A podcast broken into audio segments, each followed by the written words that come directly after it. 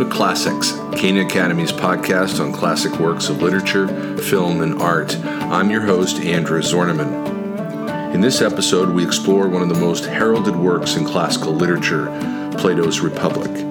Joining me for our discussion is my favorite interviewee, Jeannette DeCelles-Zwerneman, Director of Instruction and a Master Teacher at Cana Academy. We recently posted Jeannette's new guide, Leading a Seminar on Plato's Republic. It's a wonderful tool for teachers. You can find it at our website, www.canaacademy.org. I hope you enjoyed this episode of Classics. Jeannette and I recorded our discussion from our home in Falls Church, Virginia. Well, good afternoon, Jeannette. I might normally say welcome, but of course, you and I are sitting in our library at home, and we're about to engage in one of our spousal podcasts. But Anyway, good afternoon, Jeannette. Good afternoon. All right, here we go. Um, we're talking today about your latest guide, uh, this one on Plato's Republic. So it's a big deal.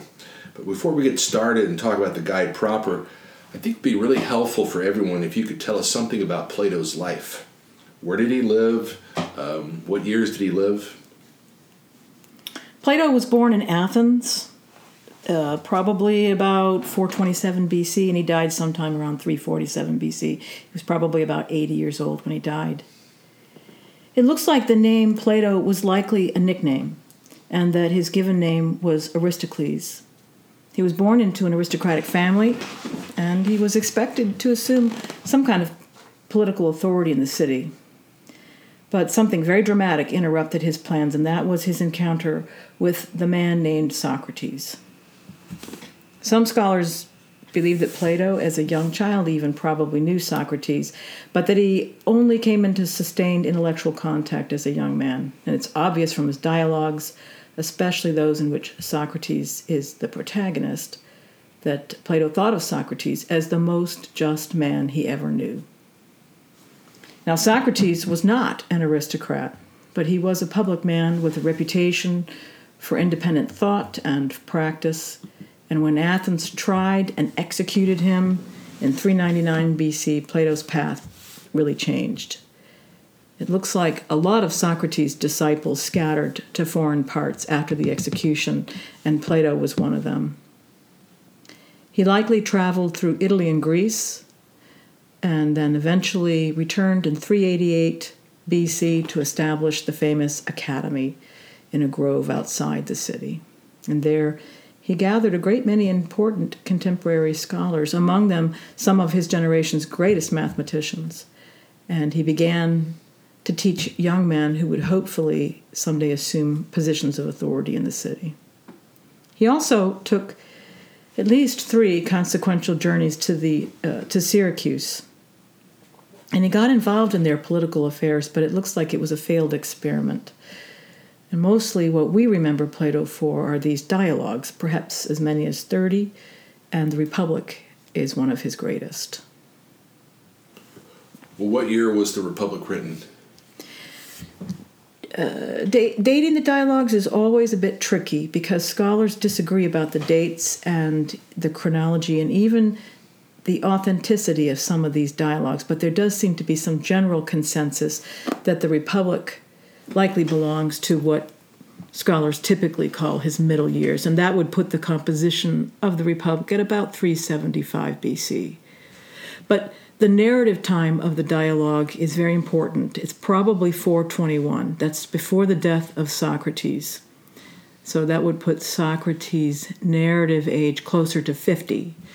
And as is often the case in Plato's dialogue, Socrates is the main protagonist. So approaching 50 explains, I think, some of his character's interest at the start of the dialogue in hearing from his elder host, Cephalus, about what it's like to grow old.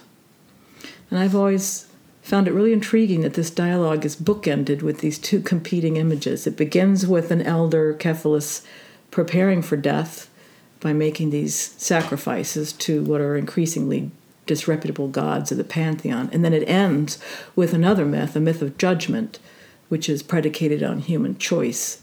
And contrary to the myth of Gyges, which we hear about later, uh, no deed goes unwatched in the, uh, the last myth. Okay, that's really interesting. I mean, it's interesting that the dramatic date is 421, different from the date of the composition itself. So, what's the dramatic context of the dialogue, and why do you think Plato situated the dialogue in 421? Oh, that's that's a great question. I think in many ways, if 421 is the accurate uh, date, uh, narrative time, it makes a lot of sense. It's a perfect time frame for this particular dialogue. This dialogue is so preoccupied with issues of justice and power, and 421 would put it during the Peace of Nicias, which was a short-lived peace treaty that interrupted the Peloponnesian War. And for our listeners who are not aware of the Peloponnesian War, uh, that was a, an ugly, protracted conflict between Sparta and its colonies on one side and Athens and its colonies on the other. And the conflict lasted with some interruptions from 431 to 404 BC. And some of the interlocutors in this dialogue have returned from fighting in that war, and all of them have some vested interest in the affairs surrounding the war. Some scholars, for instance, believe that the metic Cephalus, whom I just mentioned a minute ago, was an arms manufacturer from Syracuse, which is intriguing on a lot of levels, not least of which Syracuse is where the Athenian forces ultimately collapsed. And although I think Athens' initial participation in the war didn't I don't think it sprang from decadence, but it did eventually evoke a great deal of Athenian corruption. Uh, let's, you know, while it hasn't yet occurred in the narrative time of the dialogue, the razing and execution and then enslavement of Milos clearly informs the dialogue, as does the unjust execution of Socrates.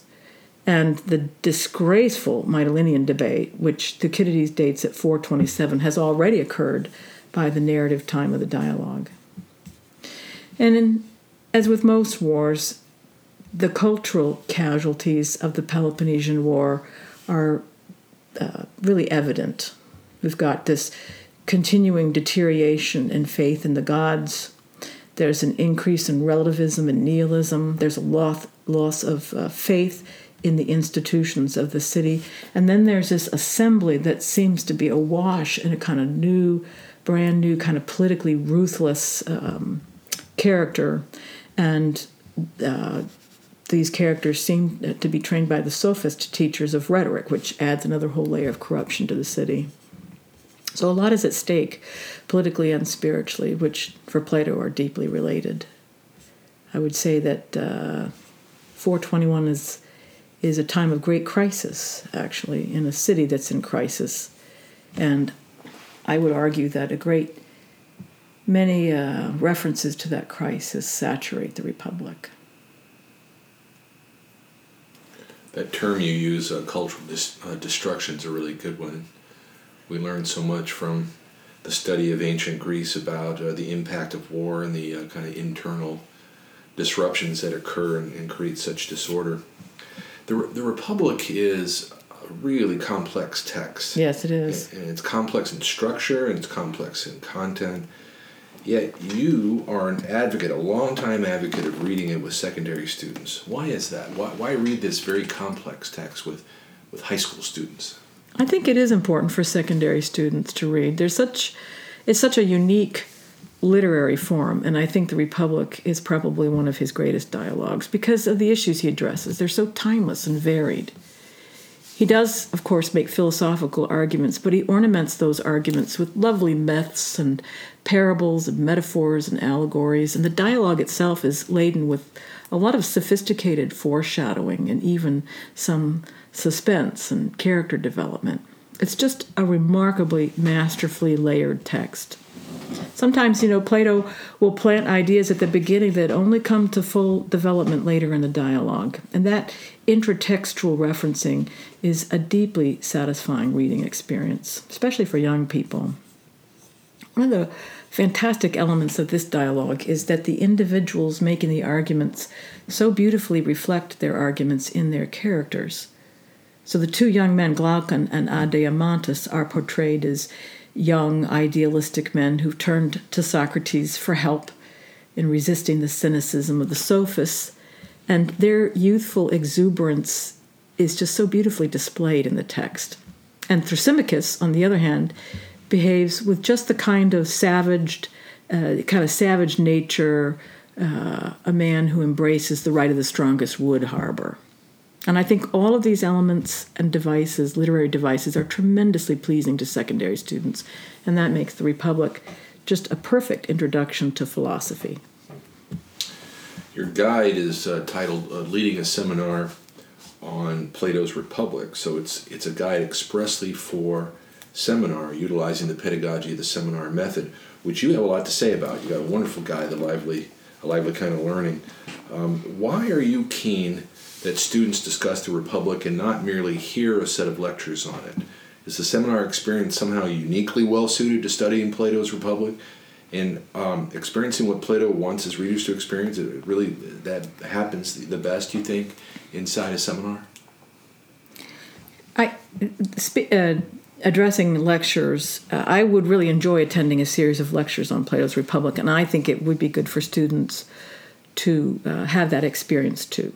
It's great to hear a scholar develop and sustain an interpretation over the course of a lecture. But as you say, I, I, do think it is important for secondary students to have their first encounter with the Republic in the seminar format.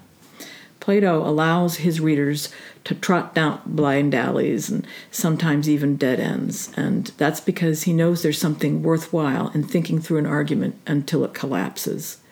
And sometimes he allows his protagonist, Socrates, to be taken on important tangents. I would not, for instance, have begun a dialogue ostens- ostensibly dedicated to justice and imagined that I would end up spending so much time debating the role of storytelling and music in a young person's life. But there it is.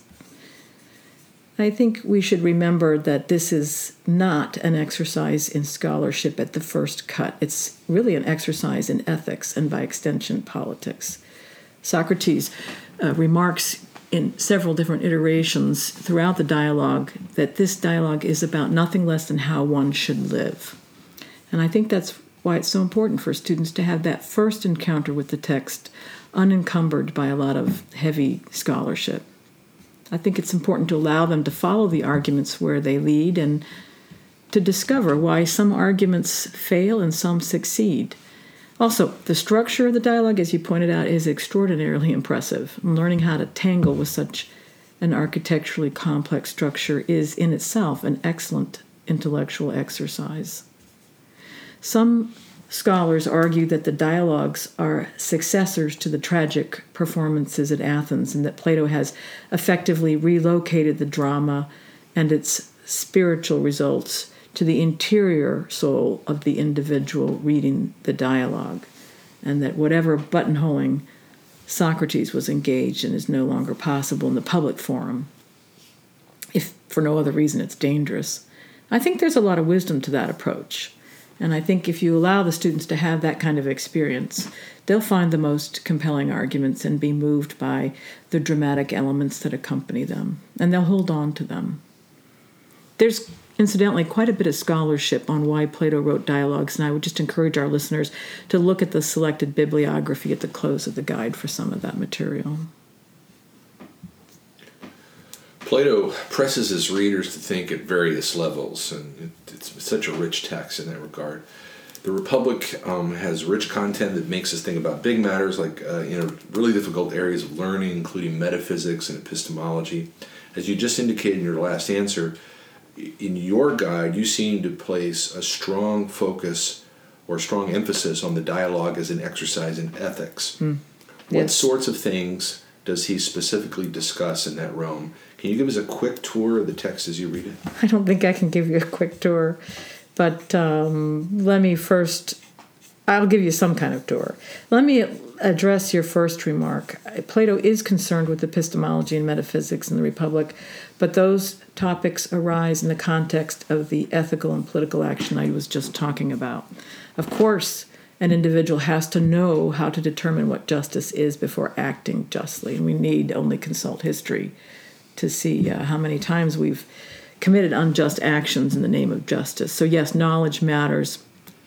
The immediate and precipitating questions here have to do with justice. So, what is justice? What is happiness? Does living a just life make for a happier life?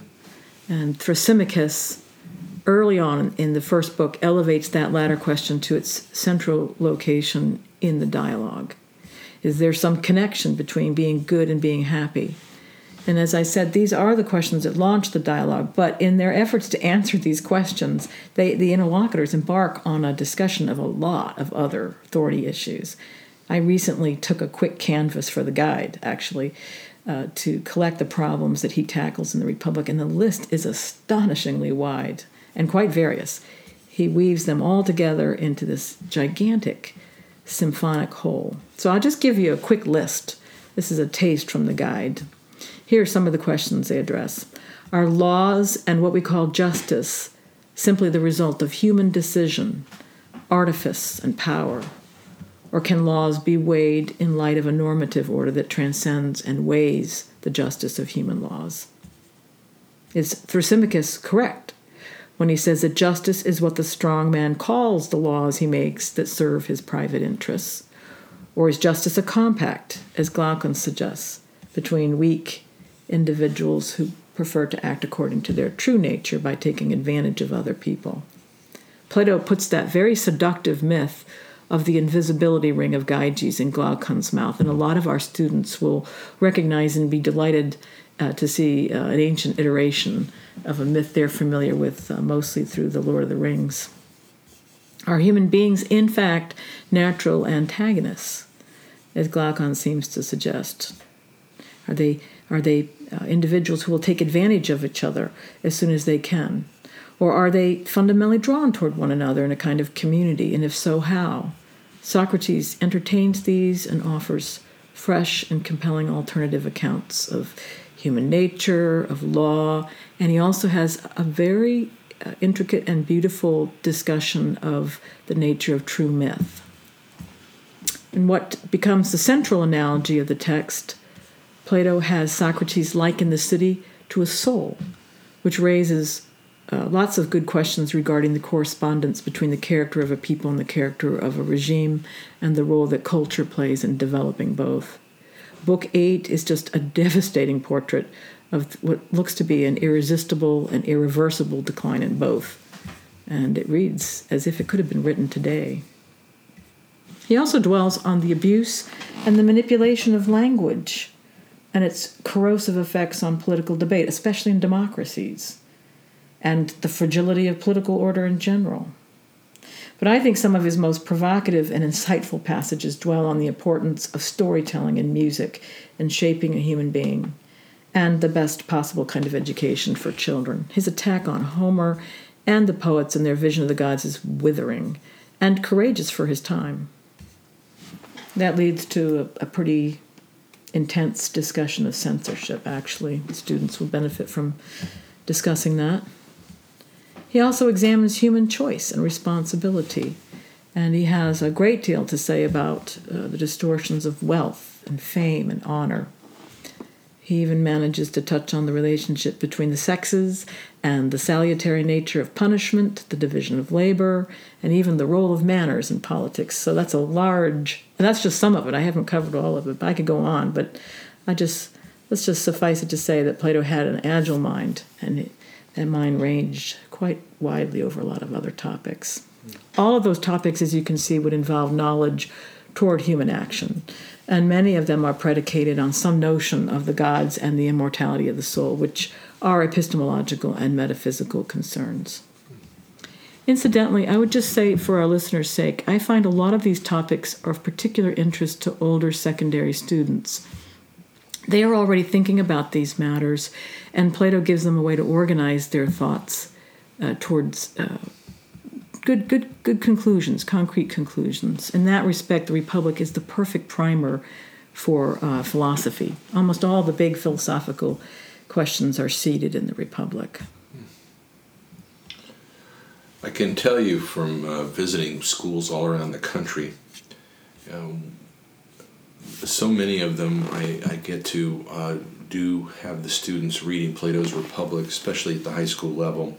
There's a, a widespread practice I want to take note of where uh, teachers uh, have their students extract sections of the Republic and study them as standalones. So I see this especially with the famous cave allegory, which is widely taught on its own. So I want I wanted to know what you think of that practice. What do you think about taking the cave allegory and reading it as a standalone um, piece of literature, and, and why do you favor reading the entire dialogue? By and large, I favor reading an original text in its entirety in large part because I think we owe some reverence to the author who labored over the work. If we think this is a worthy work to read, we should see the whole thing. It's not my work to cannibalize, it's Plato's work, and it's my job to read that passage, say the cave allegory, in light of the entire context. And I think this is especially true uh, with uh, in our treatment of Plato because locating the authorial voice is already difficult. Plato often includes the names of his relatives and even other prominent contemporaries in his dialogues. For instance, Glaucon and Adeimantus are Plato's elder brothers. And Thrasymachus was indeed a contemporary sophist. But Plato never wrote his dialogues in the first person, and he never made himself a character in his dialogues. You might say Plato disappears, so his voice is difficult to tease out, and that makes the dialogues, I think, especially pleasurable and rich. I'm not suggesting he has no voice, I'm just suggesting it's difficult to discover sometimes, and sometimes it's deeper than even the characters he's written, and it's sewn into the whole structure of the text, how the text moves uh, all the way to its conclusion. That makes reading the entire dialogue especially important. I, as I remarked earlier, he often seeds an earlier passage with something he wants to develop later. And it's good to stick with the whole piece to get to the full answer. So I, I think I understand what you're saying, but how does how does your approach shape uh, your approach to the cave allegory? No, it is it is beautiful, and I can see why people pull it out. It's such a, a beautiful piece. I know that philosophy courses like to pilfer the cave allegory to introduce students to epistemology, for instance. And I think that's actually how I first encountered the allegory. But again, I think reading it in context leads to other richer uh, directions. It occurs in Book Seven, which is just after the interlocutors have discussed the divided line, which was this very ornate and well developed educational curriculum for the formation of the city's leaders. And that divided line maps onto the cave allegory. And the cave allegory occurs right before Book 8, which is that stunning elaboration on the deterioration of the regimes of the city and the soul uh, we talked about earlier. In many respects, the cave ends up looking a little bit like Athens. So the cave allegory is about more than epistemological concerns. It's a parable, I think, of a terrible loss for the city and its citizens who are prisoners to what is false and to what is spoken across the city and in its assembly. Socrates likens that assembly to a ship of savage, unruly sailors who would take control of the ship and run it aground. And the sophists are there in that cave too. They're manipulating the young and awarding prizes and honors to the most savage but eloquent liars. And Socrates is likely that prisoner released from his chains and awakened to the truth. He's that philosopher who is later mocked in courts uh, for his defense of true justice. And then, of course, he's killed by the assembly. All of that comes up in the context of the cave. I think the parable of the cave, in other words, loses some of its deeper meaning without its proper context. Right? We should pay very close attention to the acceleration of imagery and action, I think, from books 5 through 10. It's almost overwhelming how fast the parables and the analogies are piling up. There's a lot of kind of a kinetic move, mo- movement or motion towards the climax of that final myth. And I think it's worth seeing all that mount up to the very end. That's really helpful. Really like the way you situate that between um, the implications for uh, the educational program and the implications for the different kind of uh, political regimes. Yeah, that's a great way to do that. Well, one thing that readers tend, or I should say, one of the things that makes somebody either love or hate Socrates and the dialogues in general from Plato is that Plato stages uh, Socrates in a way that um, most often we don't get definitive answers. How do you reassure your students that the difficult, sometimes open ended journey that Plato takes us on is, in the end, a really good one? I don't really agree with that vision of Plato's dialogues, especially the Republic. I think there are a lot of answers given that have to be evaluated. All of those questions that I asked just a few minutes ago uh, get answered in the text. Now, we might not approve of some of those answers, and we might even disagree on whether Plato approves of those answers, but they are, in fact, answers. And I think we, uh, yeah, I think we should take those answers seriously and evaluate them with the students. Well, you, well, now that you've uh, disproved the uh, premise of my question here, I don't know whether we should continue or not. we'll talk about this uh, over a glass of beer tonight. do you do you have any suggestions for teachers who are about to embark on the teaching of the Republic? Yes, I do. I um, I think the most important preparation for leading a seminar on any text, but especially the Republic, is to read the text carefully and have the encounter with the text that they want their students to have. With the Republic, I think it's very important to outline the text. While I was writing this guide, I found all kinds of old outlines in my files. Some of them were outlines from the first time I taught the text, and some of them were even from the last time I taught it. So it looks like I outlined it every time I taught it. And even if you think you're very familiar with the arguments, it's still important to rehearse them on paper in advance of a seminar so that you can lead the discussion with a kind of authority and, and a deft hand. You'll know when things are going to come up later, when imagery is going to uh, be presented later that, that um, is foreshadowed in the present. So, outlining is important, and careful preparation and reading of the text is very important. Second, I do recommend that anyone preparing to teach this text take some time to read Plato's Apology and at least parts of Thucydides' History of the Peloponnesian War, especially those moments in Thucydides that are so instructive. The Melian dialogue, which Thucydides, I think, dates to 416, and the Mytilenean debate, which I think he dates at 427. You might even want to read the Pericles uh, oration and maybe the chapter on the plague and if uh, maybe the um, I don't know, there's just some key moments in the Thucydides that he brings to um, such a vivid portrait. And but but if the teacher doesn't have time to read the Thucydides or at least the entire account, they could select some of the important speeches and read those to see the decline in public discourse, and then they could. Um, uh, add to their understanding by reading Donald Kagan's History of the War or even those passages in N.G.L. Hammond's History of Greece to fill in the gaps. Both of those resources I found very wonderful when I was younger. The students need some kind of background as well, so I would recommend, if they have not read Thucydides themselves, I think it's uh, important that the teacher assemble a crisp, short lecture that will give them a sense of the time in which these dialogues were being written.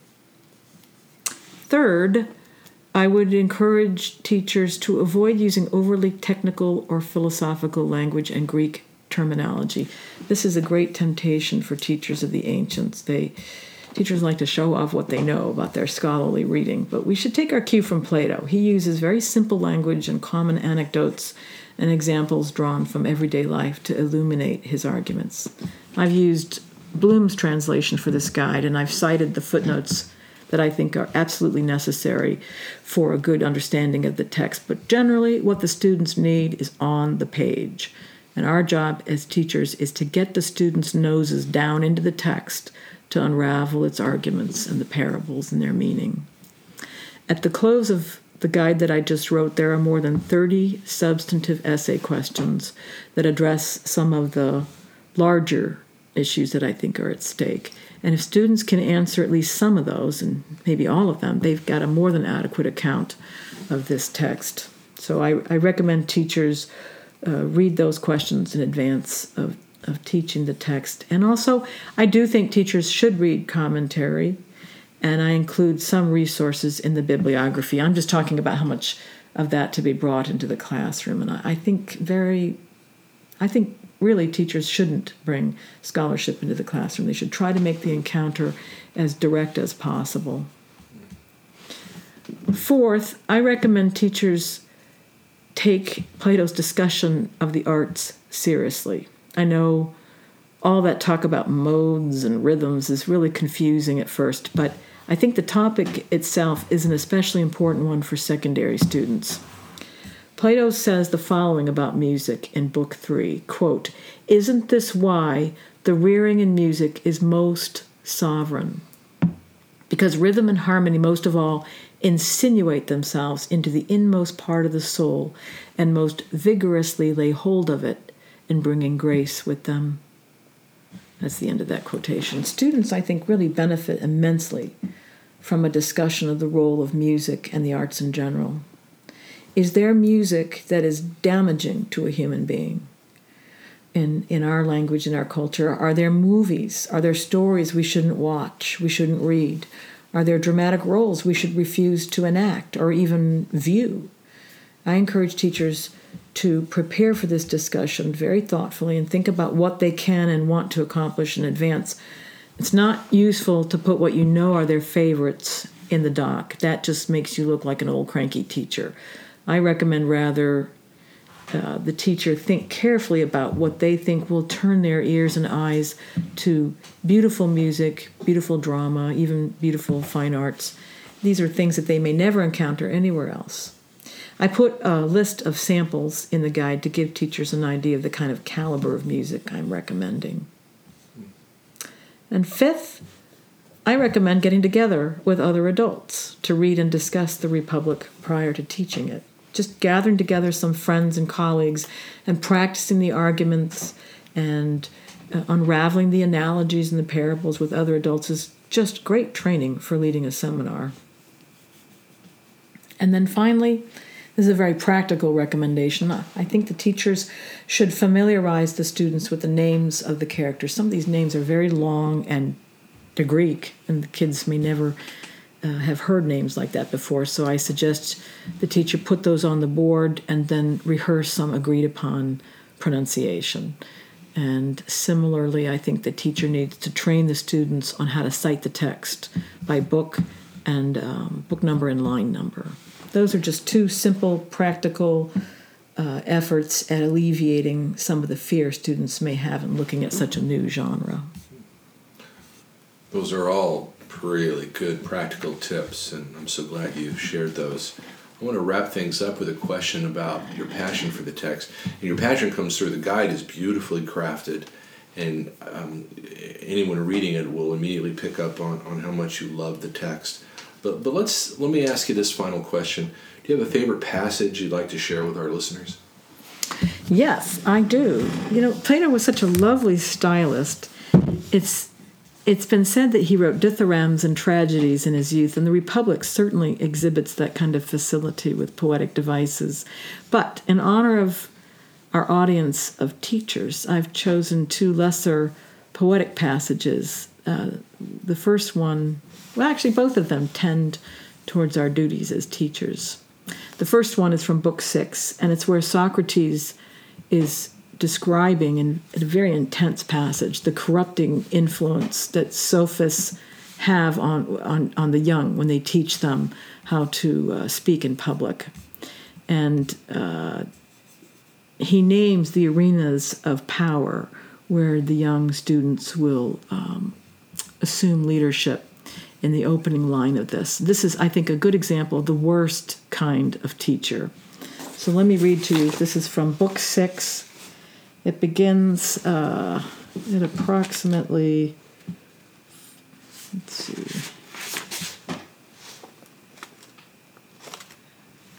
four ninety, four ninety three roughly.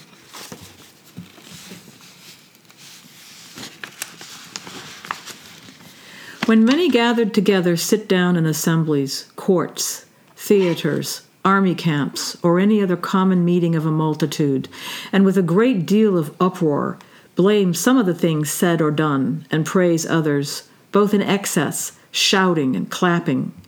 And besides, the rocks and the very place surrounding them echo and redouble the uproar of blame and praise. Now, in such circumstances, what do you suppose is the state of the young man's heart?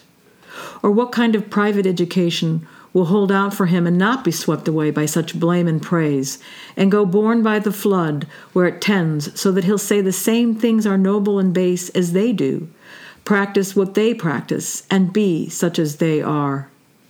That each of the private wage earners, whom these men call sophists, educates in nothing other than these convictions of the many, which they opine when they are gathered together, and he calls this wisdom.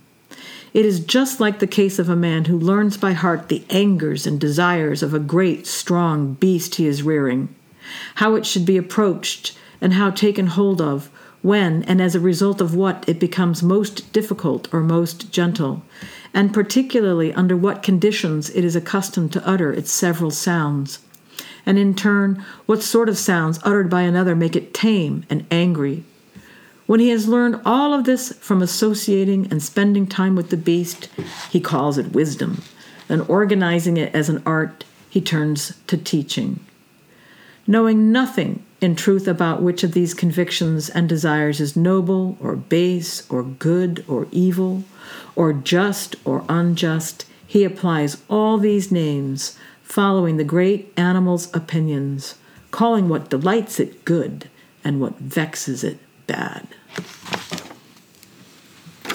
Isn't that a great passage? That is a great passage. It's a great way to end our discussion today. Well, I'm going to read you one more, oh. a little more upbeat. Yeah, let's go. Go for the let's go for the second one. this second one we is upbeat. is from Book Ten, and this is where Socrates finally confronts the myth of the Ring of Gyges, and I think uh, eliminates it and addresses what human beings can and should be in the right circumstances with the right teachers. In this analogy, the soul looks a lot like the mythical creature Glaucus, who has to be brought up out of the water and uh, cleaned up. And I, I so appreciate his description of the natural affinities of the soul here. So he's speaking with Glaucon here. This is at um, 4, this is book 10 at 6, 11 E through 612A, I think it is. But Glaucon, one must look elsewhere to its love of wisdom and recognize what it lays hold of and with what sort of things it longs to keep company on the grounds that it is akin to the divine and immortal and what is always and what it would become like if it were to give itself entirely to this longing and were brought by this impulse out of the deep ocean in which it now is. And the rocks and the shells were hammered off those which, because it feasts on earth, have grown around it in a wild, earthy, and rocky profusion as a result of those feasts that are called happy. And then one would see its true nature. Well, I'm, I'm glad we carved out a little bit more time there on the podcast to hear that one. That's wonderful. Well done, Jeannette. Uh, the guide is Leading Seminar on Plato's Republic by Jeannette DeCelles-Zwerneman. You can find it at our shop www.canaacademy.org, and at Amazon. Thanks, Jeannette. You're welcome.